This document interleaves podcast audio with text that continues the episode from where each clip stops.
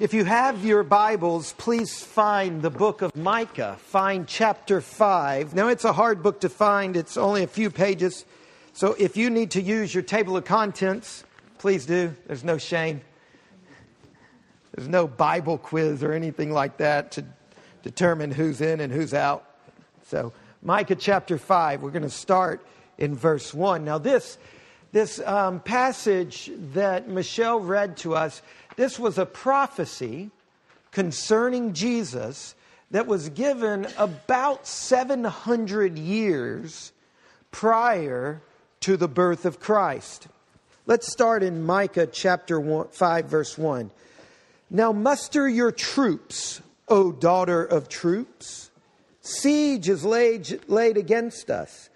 With a rod they strike the judge of Israel on the cheek.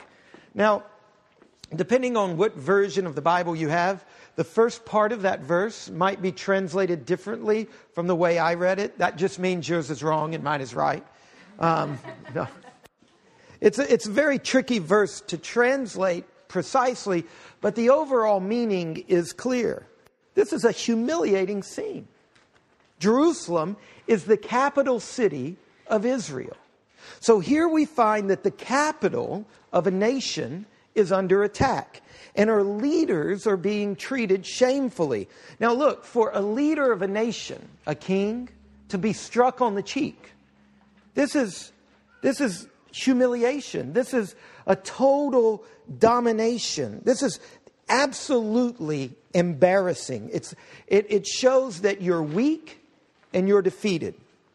Now, there's a huge backstory to understand why that's happening and, and everything that's going on in this verse. But the gist of it is this Israel, the nation of Israel, has been consistently defiant and rebellious against God. So, God, in, in return, because Israel has been defying God, in return for that, God is doing to Israel what he told Israel he would do to her if she rebelled. He's giving Israel up to her enemies. He's pulling back his protection. Now that's the scene, the setting. But look at verse 2. The first word of verse 2 is but. But you, O Bethlehem Ephrathah, who are too little to be among the clans of Judah, from you shall come forth for me one who is to be ruler in Israel whose origin is from old, from ancient days.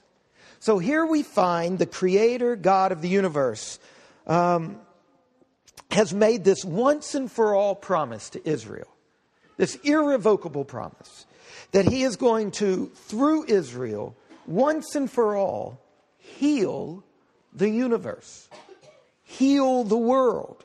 And he keeps his word. He, he's going to provide the remedy to all of the problems in this world, to all of the problems in your life, in your family's life, to all of the problems between nations. Some of these songs we sang bind all people's hearts in one. I mean, these deep problems that are systemic and structural, and problems that are personal.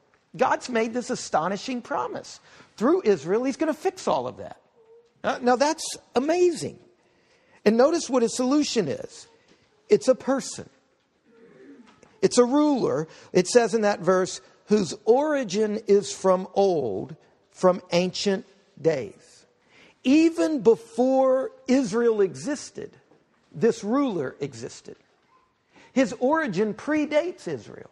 And his origin predates the universe. He, he did not begin to be when he was born in Bethlehem. He already existed. He was before all of the ages. Now, this is kind of a mind trip. I mean, we're in, we're in myth land here, right? I mean, if you, if you weren't absolutely convinced of this stuff, you, you would realize how astonishing the things are I'm, I'm saying and reading right now. Now, look at verse 3. Well, back up one more thing from verse 2. You, O Bethlehem Ephrathah. Here's another crazy thing. The creator God of the universe has not only picked a nation, and through this nation that right now is being totally dominated, through this nation, he's going to heal all the problems of the world. But this ruler that pre exists the ages is going to come from Bethlehem. Now, Bethlehem didn't even register as a dot on the map, sort of like Elkton, right? I mean, no. You know how in sophisticated, urbane, cosmopolitan Harrisonburg, people think of Elkton as country. You just ramp that up times 10. That's what the cosmopolitans thought of Bethlehem. These were the Hicks. But you, O Bethlehem, Ephrathah, who are too little to even be named. Verse 3 Therefore he shall give them up until the time when she who is in labor has given birth. Now, because Israel has violated their covenant with God and belligerently betrayed their relationship with God, God is going to give them up. He's going to turn them over and give them up. He's going to give them over because of their apostasy. He's going to give them over to their enemies. You see, hypocrites should never think that they will escape punishment. But there will come a day when God's once for all solution happens. Again, notice with this solution the form it takes until the time when she who is in labor has given birth. God's solution to the problems of the universe, whether they are natural hurricanes, tornadoes, whether they are biological, infertility, cancer, or whether they are some personal moral breakdown. God's solution is a person, a human being. And when he's born, look at the end of verse 3 the rest of his brothers shall return to the people of Israel. Now, we don't have time to go into all of this. This is a very dense statement full of the backstory. But it's enough for this morning to point out that the return here is a return to the will of God. It's the hearts of the people being converted. It's God's solution is going to bring people back into a good relationship with himself. Now, verse 4. And he, this one that's born, shall stand and shepherd his flock in the strength of the Lord, in the majesty of the name of the Lord his God. Here we see that God's solution to the brokenness of the world is the Good Shepherd. This is God's solution. And how much power will this shepherd have? Well, the one creator God. Look where it says, in the majesty of the name of the Lord his God. We think of Lord as a synonym for God, as a generic identity of, of a higher power. But if, depending on your Bibles, that word Lord might be in smaller caps. Do any of your Bibles have that? It's because this is actually the word Yahweh, which is the name of Israel's God, which is the God that the Bible claims to be the only God the Bible claims the only God has a name. He is particular. He's not generic. He's not a higher power. He is the creator God we learn about in the scriptures. And this shepherd will have all of the power of that God. All of the power that in chapter 1 of Genesis spun the world into existence. All of the power that breathed life into humans. This shepherd will have that power. And then the end of verse 4 and they will dwell secure, for now he will be great to the ends of the earth. Now, think about in contrast to the current ruler of Israel who is being struck on the cheek in this moment, who's being dominated, who's being totally embarrassed and humiliated. In contrast to that ruler, the Messiah, because of his strength, his followers will be secure. They won't be in a place where they're being, their ruler is being overwhelmed. In verse 5, and he shall be their peace. Again, notice the solution is a person. He shall be, in the word for peace there, it's in English peace. In Hebrew, this was originally written in Hebrew, is shalom. Now, it's a much, much thicker word than our English word for peace. In English, we think of peace as the absence of conflict. But in Hebrew, the word shalom, it's like a giant trunk, a giant suitcase, and it carries around a lot of meaning. It means flourishing and delight in all of the relationships that constitute your existence. So, flourishing and delight in your relationship to God, in relationship to yourself, in relationship to the creation, in relationship to others. This is an incredible image. He will be their peace. This Messiah, this promised once and for all solution, He Himself will be shalom that's offered to us. Peace, delight, flourishing with our fellow humans, with creation, with ourselves, with God. Who wouldn't want this? And, and, especially a group of people who, in that moment, their ruler is being struck on the cheek. Who wouldn't want that? This is a group of people who are not flourishing, who are not at peace. They're being ravaged by their enemies. And they are being offered shalom. But how?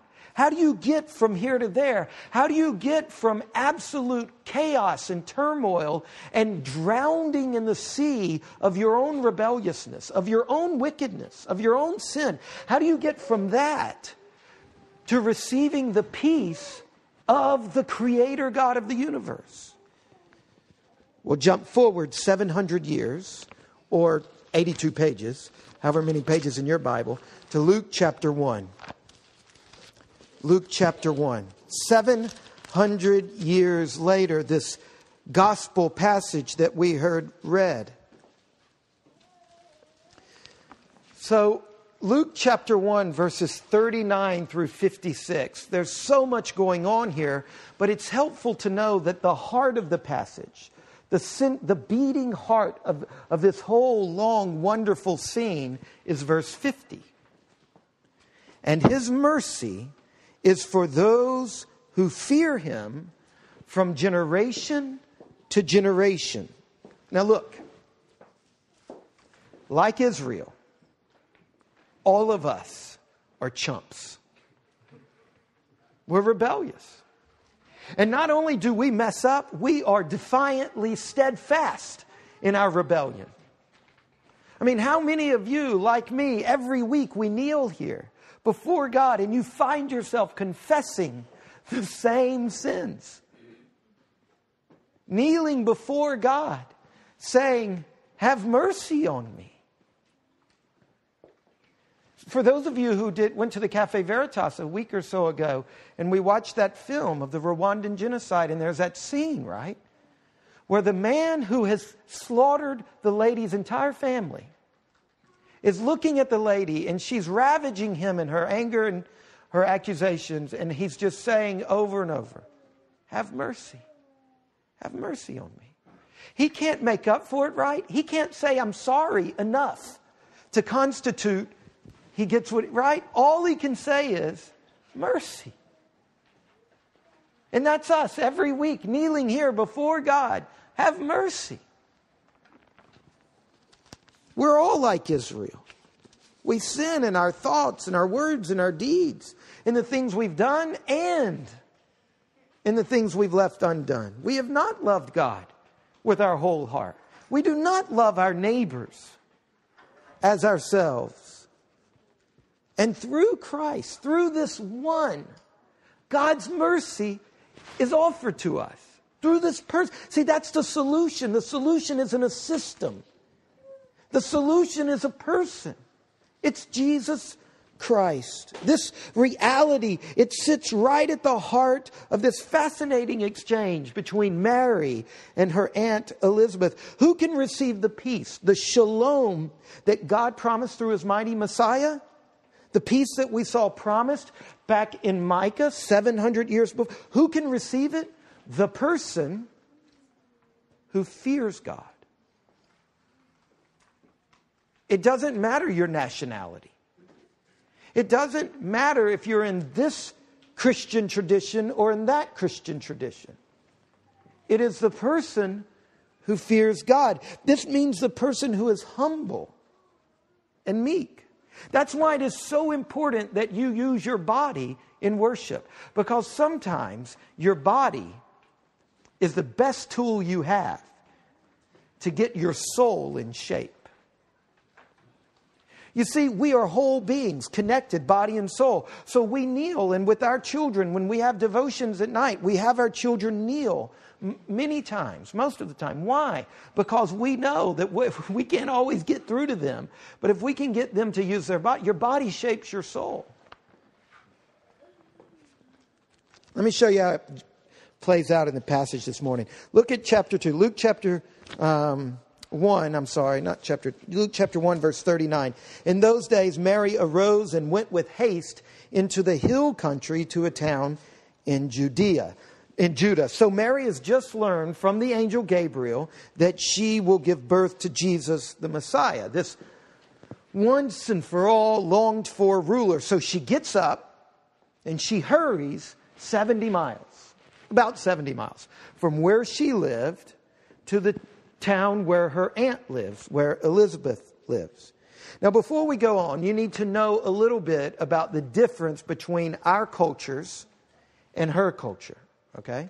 So, this is an ancient Middle Eastern peasant culture. And in that culture, there were significant issues of honor and shame. Um, in that culture, the way you greeted each other there were honor shame issues involved. And by the way, from the deep south where I'm from, my mother has lots of honor shame um, issues around greetings.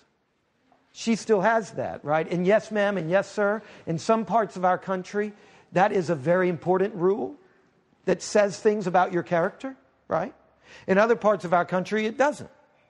So, th- in this culture, when two people encountered one another, the whole encounter was programmed based on status. The person of lower status greeted the person of higher status. One. And two, the person of lower status moved physically toward the person of higher status. So the person of higher status stood still and received the greeting. The person of lower status went toward that higher status person. You can kind of see this in movies you've seen where there's a king, right? And he sits on his throne. And what do the visitors do? They come into the room to him. He doesn't move, they move toward him. And then they greet him. All right? So these are honor shame issues. Now, from the first chapter of Luke, it is clear that Elizabeth is superior to Mary for three reasons. Number one, Elizabeth, we learn earlier in the chapter, is a daughter of Aaron. Now, this is like being a Kennedy, you know, um, or a Windsor, or just, just pick your country. This is like being part of the royal family, okay? Secondly, she's the wife of a priest. And this is a position of great status in that culture. And third, she is older than Mary.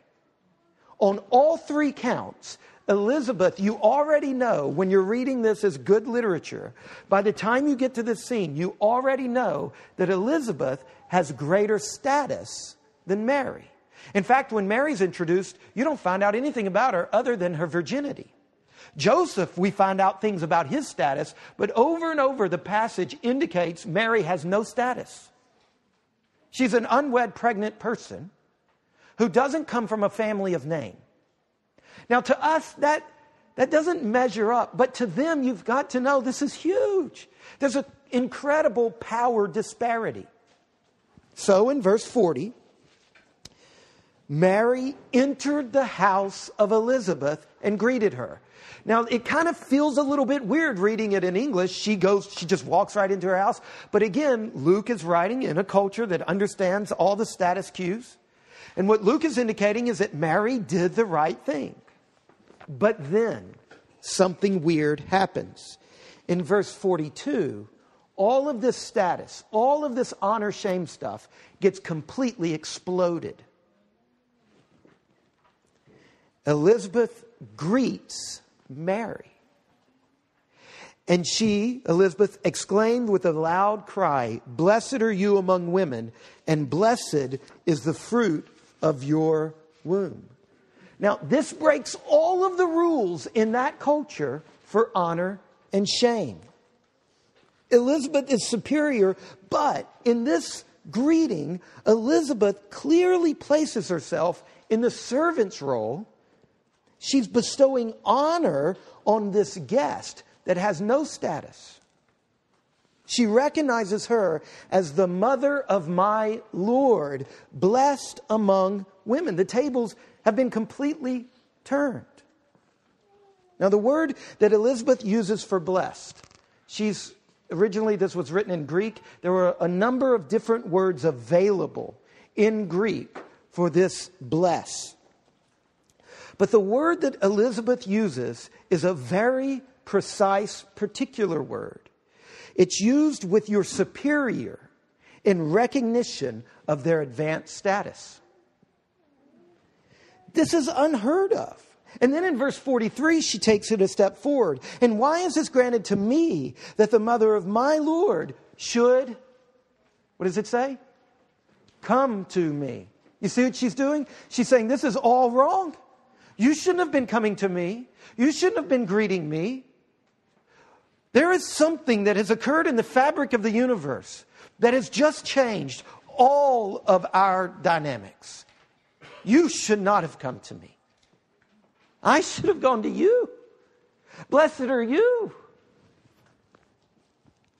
Now, notice she submits herself not only to Mary, but to an unborn baby. The mother of who? My Lord. Here is this incredibly elegant, dignified Southern belle who is saying everything's wrong here. Now, again, she's got this attitude that she's not worthy to be visited. This illustrates for us what Mary sings about, and we'll look at more closely in a moment in verse 50. Who has access to God? Who receives God's peace? Those who fear God.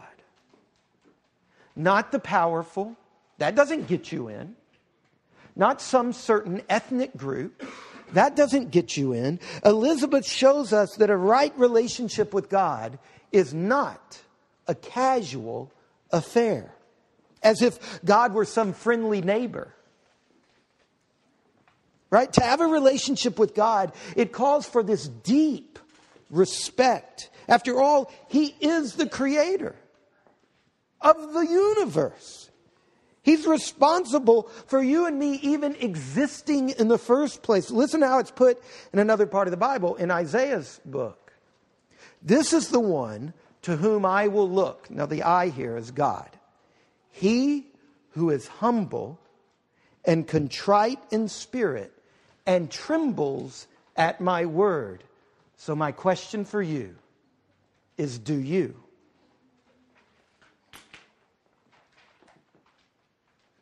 I mean, do you really bow down on Sundays? Humbly before your Creator. And not just on Sunday, but whenever you open Scripture to read it. Who can receive Christ and His kingdom? Who can receive shalom from the Creator?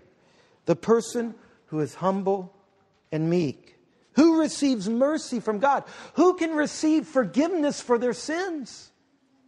The person who is humble and meek, in whose heart will Christ be birthed anew this Christmas? I mean, who's going to actually have Christmas instead of some sentimentalized hallmark moment of chaos? Who's going to actually receive the Christ?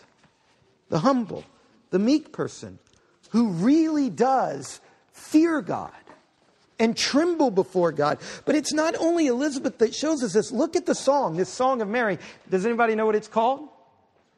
The Magnificat. That's right. And Mary said, verse 46, My soul magnifies the Lord. My, my spirit rejoices in God, my Savior, for he has looked on what? The humble estate of his servant. For behold, from now on, all generations will call me blessed. Some people, either because of what they've suffered or what they've achieved, develop an attitude that things are owed to them. And you can get into this I'm owed attitude either by going through suffering and constantly rehearsing your victim status or through your achievements that make you have more money or more power or more education or whatever than other people. And some of us, we get into that way of living and we begin to treat God as if He were a friend or a neighbor to be joked with, negotiated with, rather than the Almighty God. And Mary understands the difference and recognizes the honor given to her to have God actively involved in her life. And it is this sense of, hey, wow, what a privilege that, that causes Mary to kind of just overflow in this waterfall of gr- gratitude and thanksgiving and praise. Look at verse 49. For he who is mighty has done great things for me. And holy is his name. And his mercy is for those who fear him from generation to generation. God does powerful things for the powerful, for the humble, the meek, for those who fear him. In fact, it's not too strong of a statement to say that meekness and humility and fearing God is a prerequisite for blessing from God. Drop down to verse 51. He who has shown strength with his arm, he has scattered the proud in the thoughts of their hearts. He has brought down the mighty from their thrones and exalted those of humble estate. He has filled the hungry with good things, and the rich he has sent away empty. Look, there are two groups of people in this verse, in these passages, these verses. There's the proud, and there's the humble, or the meek, and those who fear God. Now, to the humble in this passage, what does God look like? What face of God do they experience? God is Savior. But to the proud in this passage, same God is a fierce warrior. Which face of God do you want? I mean, you're going to get one or the other. And it's the same God. To the proud, these are people who are self confident. They trust in their own strength. They, do, they are not dependent on God. They, they have this attitude that God helps those who help themselves. They don't need God's assistance. Then God is a fierce warrior to them. In verses 52 and in 53, the proud, look at the way they're characterized. They are mighty and they are rich. In contrast to the humble, and the needy. If we were to keep reading in Luke's gospel, we would learn that he teases out this theme all the way through his gospel in a more powerful way than any of the other gospel writers. In Luke's gospel, the proud are people who grab and grasp for respect, for social standing for social status, for positions of honor. They are people who exclude those who are less fortunate and socially unacceptable. They exclude them from their circles, they don't invite them to their parties.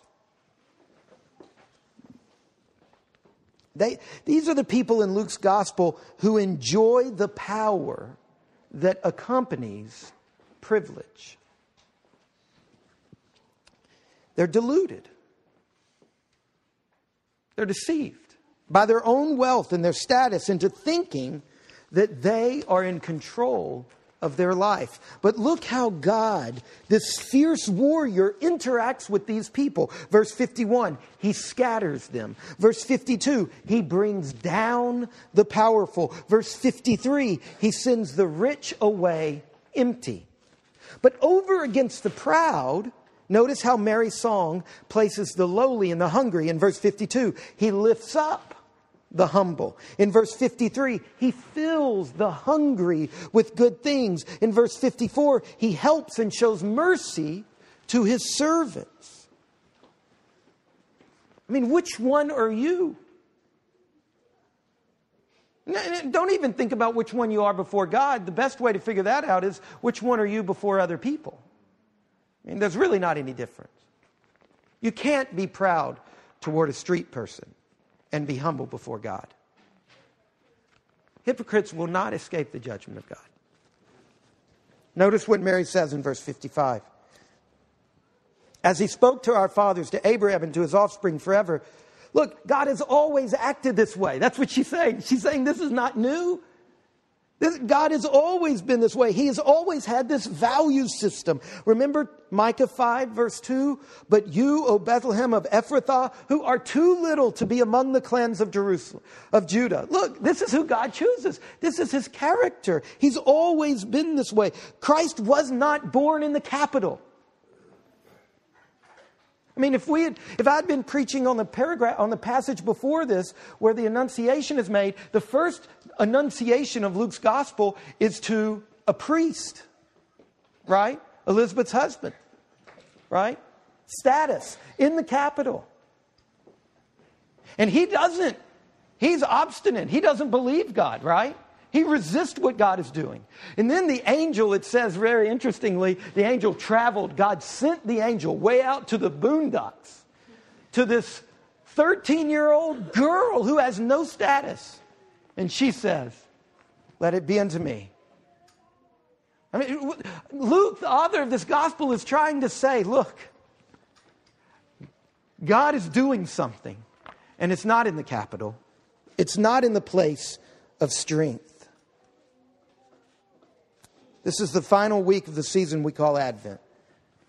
This is the season where we prepare to celebrate and to receive again the birth of Christ. Have you done it? Have you gone on the Advent journey? Or have you been so busy with all that is required of you in this season that you haven't taken time out to humble yourself before God? Look at verse 45. Blessed is she who believed that there would be a fulfillment of what was spoken to her. Now, this is the second time that Elizabeth pronounces a blessing for Mary. Right? The first time was in verse 42. Remember, she switched status. Now, there are two key changes in the second blessing. The first blessing in 42, the second one in 45. First of all, remember that I told you the word Elizabeth used for blessed in verse 42, that it's a special word for blessing. It's a word used to recognize somebody's superior status. In verse 45, Elizabeth uses a different word. She uses the same word that Jesus uses in the Beatitudes Blessed are those, blessed are the meek, for they shall inherit the earth. Blessed are the persecuted. That's a different word for blessed. Now, what, what Mary, what Elizabeth is doing here is she's using a word, this idea that God's blessing is available to those who receive it with humility. I'll come back to that in a minute. The second difference is this. In verse 42, Elizabeth uses the second person. Blessed are, second person, singular, you among women, right? But in verse 45, which does, what, what um, does she use? Blessed is she. She switches to third person. Now, by doing this, it's really an incredible liter- literary work here. What Mary has done is she's opened up the blessing from the particular, what Elizabeth has done is she's opened up the blessing from the particular individual of Mary to a more generic pronoun, she. Blessed is the one. What she's done is, Elizabeth has recognized that the way God moved into Mary's life is available to all. She's opened it up for you and me, the reader. And, and then she uses a different word for blessed to say it's not that the blessing you get, is that you get some advanced status. No, Mary got that. Nobody else is going to get that, right? I mean, you're not carrying the Christ in your womb. But you get blessing. It's the blessing that Jesus offered the crowds. Blessed are the poor. Blessed are the meek. Blessed are those who mourn. In this sense, it's, it's this blessing that you can be a recipient of God's gift of redemption. Back in Micah chapter 5, I said, How do we get this shalom? Here it is through Christ. See, Mary's through Elizabeth's words, God is inviting you and me to receive Christ. But to do this, you must humble yourself. Now, Christ is near. Will you humble yourself? One of the things I love about our Eucharist, that we'll, uh, Eucharist, communion, Lord's Supper, whatever you want, that we're going to do in a minute, is that you don't sit there and wait for Him to come to you. But you see, if you will humble yourself, Christ will give himself. If you would come to him, he will give himself to you. And you will be a recipient of his grace. Do you have the humility, like Mary, to believe his word? Some of us don't believe the word of God, Scripture, for the reason of pride. I'm not saying that's everybody's gig. But some of us, it's just pride that is keeping you back. Do you have the humility of gratitude and thanksgiving, thanksgiving to rejoice in Christ? Do you have the humility to repent and to say, I am wrong and I will change my ways? Now, in just a few days, Christmas will come. And you have this chance between now and then, one week left, to take time to prepare yourself, to ask Christ to be born in your heart all over again. Humble yourself before Him by believing in Jesus and thanking Him and rejoicing in Him and repenting of your sins. And if you do this, guess what? He will be your shalom. He will be your peace. Open your heart to Christ and the peace of Christ will come into your heart. Let's pray.